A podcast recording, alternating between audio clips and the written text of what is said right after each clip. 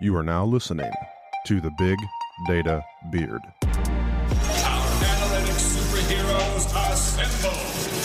This episode was recorded at Disney's Data and Analytics Conference 2019 in Orlando, Florida.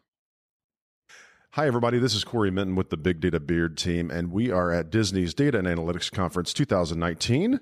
And we're joined by Ken Sterling. Ken, welcome to the Big Data Beard. Thank you. Thank you. Ken, do me a favor. Would you uh, tell us a little bit about yourself and what you do here at Disney? Okay. Uh, so Ken Sterling, I uh, have been with Disney now, uh, going on uh, just hit my 23 year mark. Wow. Uh, so I've uh, been in many different roles here. I was uh, uh, 12 years or so in the uh, 11, 12 years with the IT organization here within Disney is how I started. And then I moved over into the business side and I've been there ever since. Very cool. That's uh, that's kind of a, a popular trend where IT and business have to work together. So tell us a little bit about the uh, the team that you're a part of today at Disney. So I'm part of what's called the uh, DDSI, which is uh, Disney Decision Science and Integration Team. Uh, we are a uh, an analytics organization that provides uh, consulting services, uh, for lack of a better term, across the enterprise. So not only do we work at uh, parks and resorts, but we do work for uh, the ABCs, ESPN, studios of the world. So we, we try to provide analytic chops uh, across the board. Very cool. So now this team, though, it it start it didn't start out as being this kind of pan Disney team, right? It, it's kind of gone through some evolutions over time. Give us a little history on kind of how this team started and how it's evolved. Sure. Yeah. So uh, as I mentioned, when I joined the organization uh, uh, several years back, um, what it, what it was was our analytics team was doing a lot of uh, analytics work for um, uh, the park side of the house, primarily uh, with our hotel side of the house. And uh, our leadership, senior leadership, decided that they wanted to see if we could take this analytic capability and actually share it with the broader Disney company. And so uh, the team started with three individuals. Um, I was one of the, the original founding members of this team. Uh, we took our um, services and we went out to the different parts of the organization to see if we could actually sell that type of capability. Uh, we had a lot of success with that. We over the years we grew the team to around 55 or so individuals, um, and these are just providing different analytical services. Um, for the different parts of the Disney organization. Um, and so we've had uh, tremendous success over the years doing it. And, uh, you know, this conference itself is, is, actually one of those things. We've been doing it for many years, but back when we started selling our services um, to the, the broader Disney company, that's when we started inviting our clients here as well. And so this conference has grown tremendously over the years just because of those things. Yeah, absolutely. What are some of those services that you're selling back to the different organizations? So we, um, in the early days, it, it was very, uh, very much ad hoc services, uh, primarily in the uh, forecasting side of the world. Um, what we were trying to do is we, we tended to focus on the, uh, the, the marketing and the sales and even finance organizations across the company is where we spent most of our time. Um, so, for example, on the uh, the sales side of the house, uh, some of the early work was around forecasting our uh, ad inventory on our websites. Um, and so, you know, we, we wanted to do a, a, we wanted to help the company do a better job of being more accurate in the, um, in the inventory that we had to sell. You know, you don't want to over forecast or you don't want to under forecast. You know, if you over forecast and you sell more inventory than you actually have to deliver, then we've got to obviously make up for that with the clients, and we've got to do what was considered make goods, mm-hmm. um, and and give them some premium inventory to, to make up for what uh, we weren't able to deliver. Um, on the uh, under forecasting side of the house, obviously we would stop selling before we needed to, and there's additional loss revenue opportunities at that point as well. Uh, so we were really trying to improve. Um, forecasting within the company. So those were some of the early work that we were doing. Yeah, and I feel like those are high value projects uh, that you can really build momentum and kind of help start to self fund this team. Can you talk a little bit about how those projects have led to where the team is today? Yeah, so it's um, what's interesting is when we first built this team, um, what we tried to do with the early hires was get a very diverse set of skills on the team because as a analytical consulting organization, you really didn't know what problem was going to be uh, given to us to try to tackle mm-hmm. by the business. And so, you know, we had uh, people with uh, technology backgrounds, um, project management skills, uh, statistics backgrounds, MBAs. I mean, you, you name it. We, we try to get a very diverse team put together um, because as we went out there to uh, to um, sell those services, you know, we just like I say, we really didn't know what people may ask us to do, uh, but we wanted to make sure that uh, we came across uh, obviously as, profes- as, as professional as possible. Yeah, absolutely. It's interesting that when I think about Disney, you know, a lot of people think, you know, the parks. That's an easy kind of connection point. Disney is so much more than that, right? It's it, they've they've they've got so many uh, properties, companies, investments. How big of a of a challenge is data integration at an organization at this scale? Well, I mean, obviously, um, you know, data is, is, key to a lot of things, and, and the amount of data that, that Disney accumulates is, is tremendous. Um, you know, there, there's data that we're, we're capturing that uh, probably just sits dormant that nobody uses. They we just think maybe someday we'll, we'll need it. Yeah, the dark data. Um, yeah, exactly. and so, um, you know, and, and, of course, every area is a little bit different in terms of the, the types of data that they uh, accumulate. Uh, so not only do we have our own internal data, but we work with third parties to bring in uh, outside data as well. To, you know, and we've looked at different things over times. We've looked at um, uh, geospatial data at times. We've looked at you know, so it just you, you name it. We we we tend to. Uh, look at anything we possibly can to, to, to help us, you know, solve business problems. Yeah, interesting because now we're solving business problems, but we have to have some technology under the covers to power that. And as you you said, you've been doing this for for a while, and you you have left IT and you're part of the business now. I'm curious what the what's been the evolution of kind of tools and technology that you and your team have used um, you know, over the last call it, you know, five to 10 years. What's that evolution been like as we've all seen just this rapid kind of pace of change in the, uh, in the big data tool space? No, you're, you're right. I mean, in terms of uh, just uh, uh, data is changing constantly. You know, it's really hard to, to keep up with it. Um, you know, I think it, whatever decision you make, you you may be outdated soon as it takes. To, by the time you implement it, it's probably outdated. Yeah. Uh, but obviously, you got to make some decisions, right? You, yeah. you just can't keep uh, hoping and, and, you know praying for the next thing because you got to get some work done. Yeah. You know, um, and so for us, I would say, you know, in the early days of the work that we did. Um, we were primarily doing most of our work using the uh, SAS um, product line, mm-hmm. um, and uh, you know it really it, it, really was very beneficial to what we were doing, and, and we were hiring people with those skills, and, and it really it solved everything that we needed to, you know, at the time. But but as as uh, you know, different business problems um, arose and so on. One of the things was um, we also started realizing that um, because we were using SAS for everything, which included data acquisition, data integration, uh, not only the modeling, but we were using it to build um, applications that had front ends to it using their web tier. Mm-hmm. Um, you know, they provide a lot of capabilities, but it probably wasn't the most optimal um, tool choice for every every occurrence.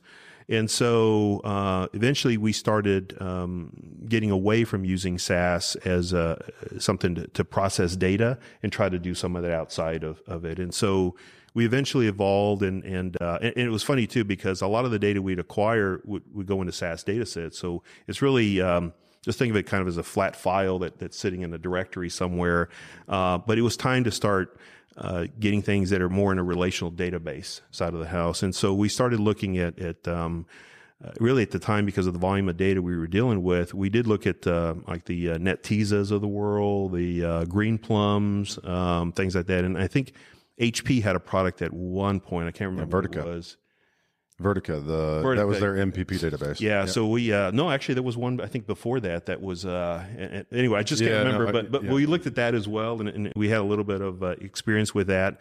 Uh, but ultimately, we were doing a lot of things with these uh, appliances uh, for the data, and um, and then as technology ch- just kept evolving, and, and, so did we. You know, we eventually went from that and started using try to use Hadoop, you know, and then started using Spark and uh, now we're using other tools, um, you know, within the marketplace. Uh, we, have done a little bit of work with uh, Snowflake, for example. Mm-hmm. Uh, we've been doing some work with Databricks, uh, and that, that's the one thing is that Disney as an organization, we have so many different tools that we leverage across the organization. There, I wouldn't say there's anything that's considered standard per se, just because of the sheer size of our organization. We have a little bit of everything. Mm-hmm. It's just really the, a, a case of uh, you know what's the right tool uh, for the job at the time.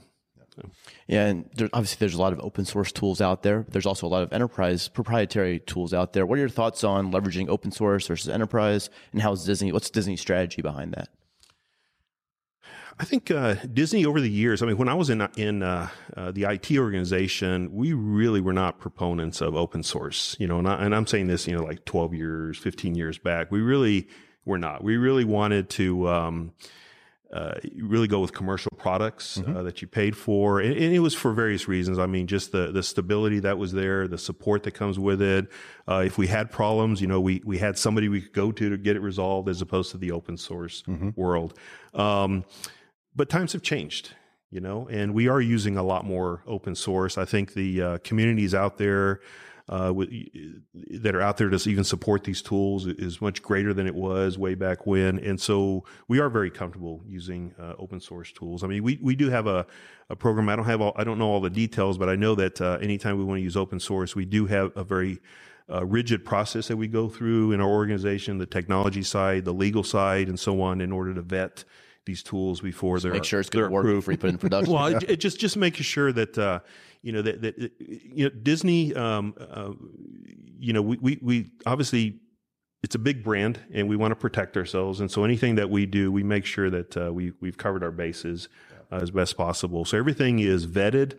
Uh, in the open source world before we're allowed to use it. Yeah, smart. Yeah. Mm-hmm. Now you mentioned that you you kind of had this this trend towards you know maybe some of these on premises uh, tools like SAS and others, but that you that you had this move towards cloud. What was the what was the motivation behind things like you know you mentioned some things like uh, Snowflake and the other cloud providers. What was the motivation to go consume those kinds of services in the cloud? Well, you know the the one thing for uh, the area and the area in which I uh, support, um, you know, we do work uh, as I mentioned earlier, not only for parks and resorts, but but for the non parks side of the house as well, and so uh, dependent upon the organization that we are providing services to, um, you know, they may or may not have infrastructure for us to use. And sometimes we have to go it alone. And so when we do that, at the time we were uh, e- either using some of our own on-premise infrastructure if we could, um, but for the most part, we ended up deciding that it was probably time to go ahead and, and migrate to a cloud environment. Mm-hmm. Um, we had assessed at the time, and, and, keep in mind that you know we're on the business side now. Some of us do come from a technology background, but we are a business team, mm-hmm. you know, and so uh, we didn't necessarily have all of those um, skills in that particular space. And so what we were doing when we were assessing the uh, cloud vendors is we were trying to look for the, the ones that um, you know uh, were a little bit more established and um, you know at the time and so we ended up choosing uh, going down the uh, AWS route mm-hmm. at the time and um, we ended up um, working with a third party to actually manage that environment for us. Uh, obviously, we you know we paid for their services as well as the uh, infrastructure costs and, and consumption costs on AWS. Um, but we use them to, to help us sort of manage that environment. Um, a few years into it, though, we ended up uh, growing the team, getting those skills on the team, and we actually manage our own infrastructure environment at this point, um, where applicable on, on our projects. We don't do that across the board, yeah. uh, but we do it, We do do it in places. Yeah, the flexibility that it provides is, is kind of interesting. It is. Now, what other kind of emerging tools are you looking at these days? Because there's, you know, as a business person, your your your team is leveraging a lot of technology. I'm curious where you think, you know, what are the emerging tools that are interesting to you uh, that are going to power your team's ability to serve your customers? Well, as I mentioned before, um, you know, we've started doing a, a, little bit more work with the uh, snowflakes and Databricks of the world, mm-hmm. and, I, and I do think just the capacity that that tools like that can can provide, and um, you know, because I think w- what's happened is that, especially in the open source world, where a lot of people, it, it, there's a lot of um, configuration that you have to do in order to tune these things, right?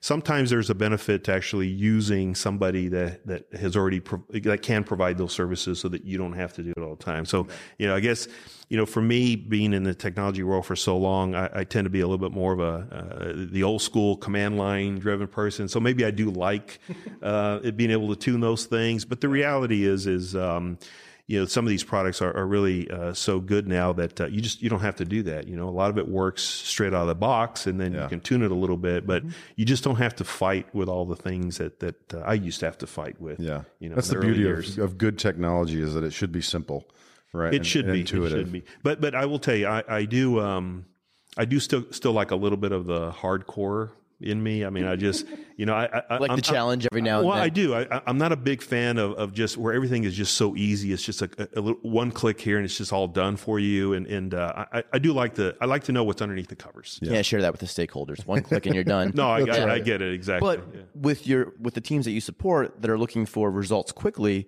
being able to stand up an environment and show that the ROI in days versus months or quarters is highly important to you, right? Oh, absolutely. I mean, it's um, you know being able to, to turn things around quickly, um, especially you know the, the thing about it too is that because us being an analytics organization, uh, we do a lot of R and D. You know, we're researching uh, different methods out there, different uh, data sets, uh, you, you name it, and so. Um, we're really big, like I say, on the exploratory side of the house, and it's important for us to sort of turn that around to see if we can actually make something out of it uh, for our business users. And you mentioned before, a lot of the times organizations will come to you with a a case that you would that they would like your help with. Mm-hmm. Are you doing any proactive work where you're kind of going to the the stakeholders and saying, "Hey, we solved this, or we're looking at doing this. Can, you know, partner with us." Is there any proactiveness to that? Yeah, so it's um, so as I mentioned, just because of the capacity, we haven't always been as proactive. But one of the things that we are very good at is when we solve problems for one client. Let's say ABC, for example. Um, you know, we do try to take that knowledge and we do share it with our other um, uh, areas, wh- whether it's uh, ESPN, studios, uh, folks like that. So we do try to leverage whatever learnings we get from any um, work that we're doing across the company, um, because that's one thing we also found in the early days that um, you know some of the communication uh, you know was was maybe not where it should be, and so we actually were able to come provide that where there was a lot more communication now between the Disney entities. Uh, so that's really been a, a positive for the company as a whole. Yeah, and that's the idea behind this conference, right? As an opportunity originally was for folks within Disney to learn from each other and kind of collaborate and talk and network and have that transfer of knowledge, which is really cool. I one thing I find interesting is you sit in this this intersection point between the the business and the stakeholders that are trying to drive an outcome and technology. You have to help with the data integration and consult both parties in your years of experience sitting in that sort of intersection between business and the IT and technology team, do you have any just best practices or recommendations on how people can do that well? Because we hear that as one of the just consummate challenges to getting the outcome is the business and IT teams working together well. Yeah, it's um, you know, it's it, it- it's very funny because when I sat on the technology side of the house, you know, you, you always get the typical, oh, those business people, you know, and you just you get the frustration with it, and, and I won't get into the details, obviously, of that, but but you you, you see it from that perspective, mm-hmm. right? You're you're just like, man, I don't understand why they don't understand us, and and, and those things, right? Then moving on to the business side of the house, it's the same thing. Oh, those technology people, they they slow us down. They, you know, we can't get to what we want quickly and so on.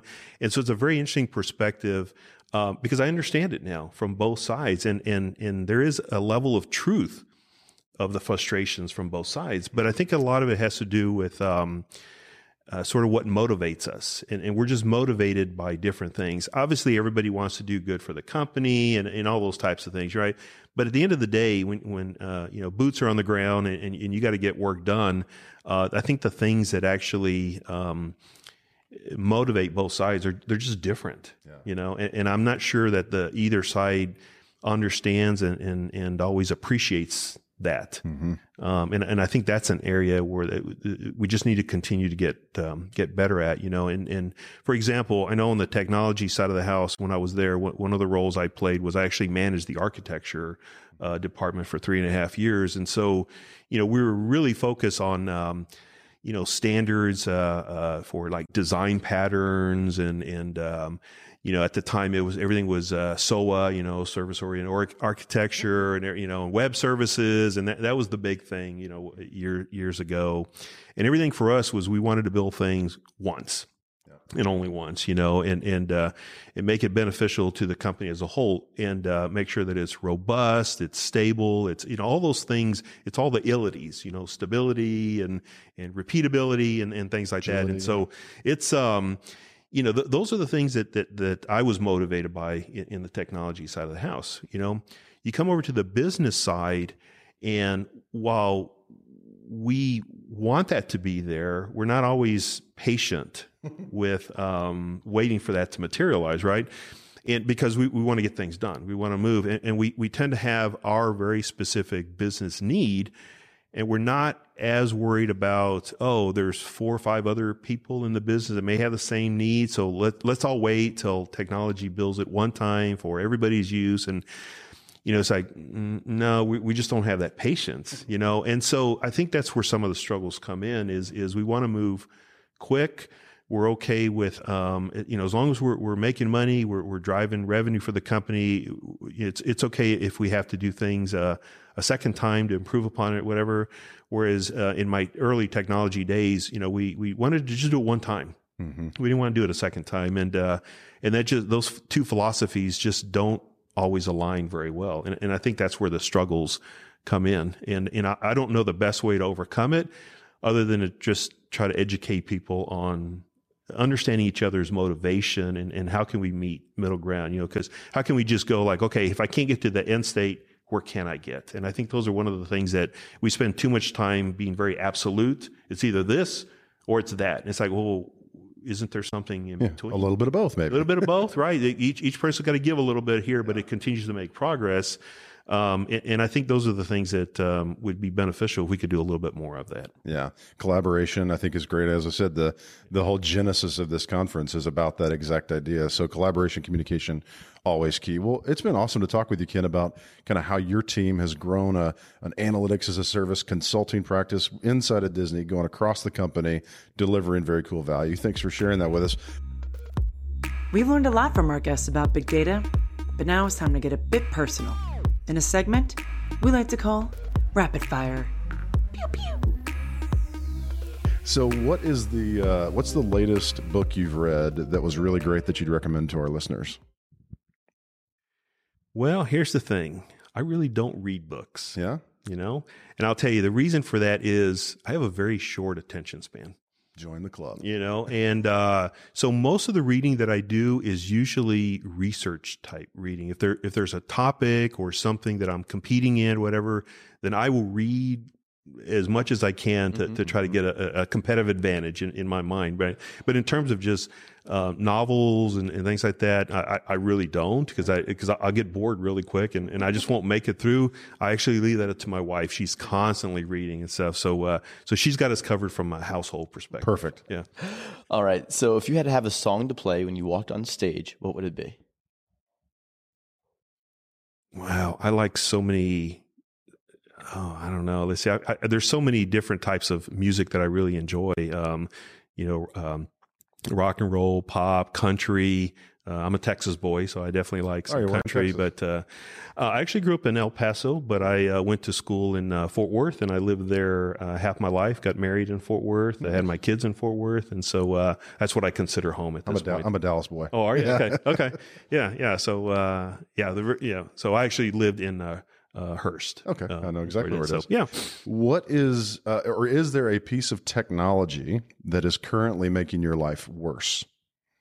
I, I do get frustrated at times with uh, smartphones. Yeah. Mhm. And, and, and what I mean by that is not that it, in terms of what it provides, but it just causes constant distractions. Mm-hmm. Um, and, um, you know, people are constantly on it, whether it's in their uh, car or even in meetings, you know, people are not paying attention. Yeah. um, and uh, I, I would say that that things ma- makes it difficult. You know, as in it's great to have it, but use it when appropriate and, and set it down. you know. Clo- Absolutely. if you're in a meeting, close your laptops, uh, put your phones away, pay attention. Yeah. You know, and uh, so unless you're the meeting note taker, in my opinion, I don't think there's really reason for you to be on there. Yeah. If you're, it just means you're doing other things and you're not completely paying attention. And so, um, but we all, we, it, it's that way constantly. So it, you just have to live with it. But I would say, yeah, probably smartphones from that perspective. Man, I, I think etiquette with them is clearly important. I think the, the I think one of the most dangerous epidemics in the on in the U.S. right now is the cell phones and driving. Hmm. I mean, it is just it's a pet peeve of mine. I hmm. lose my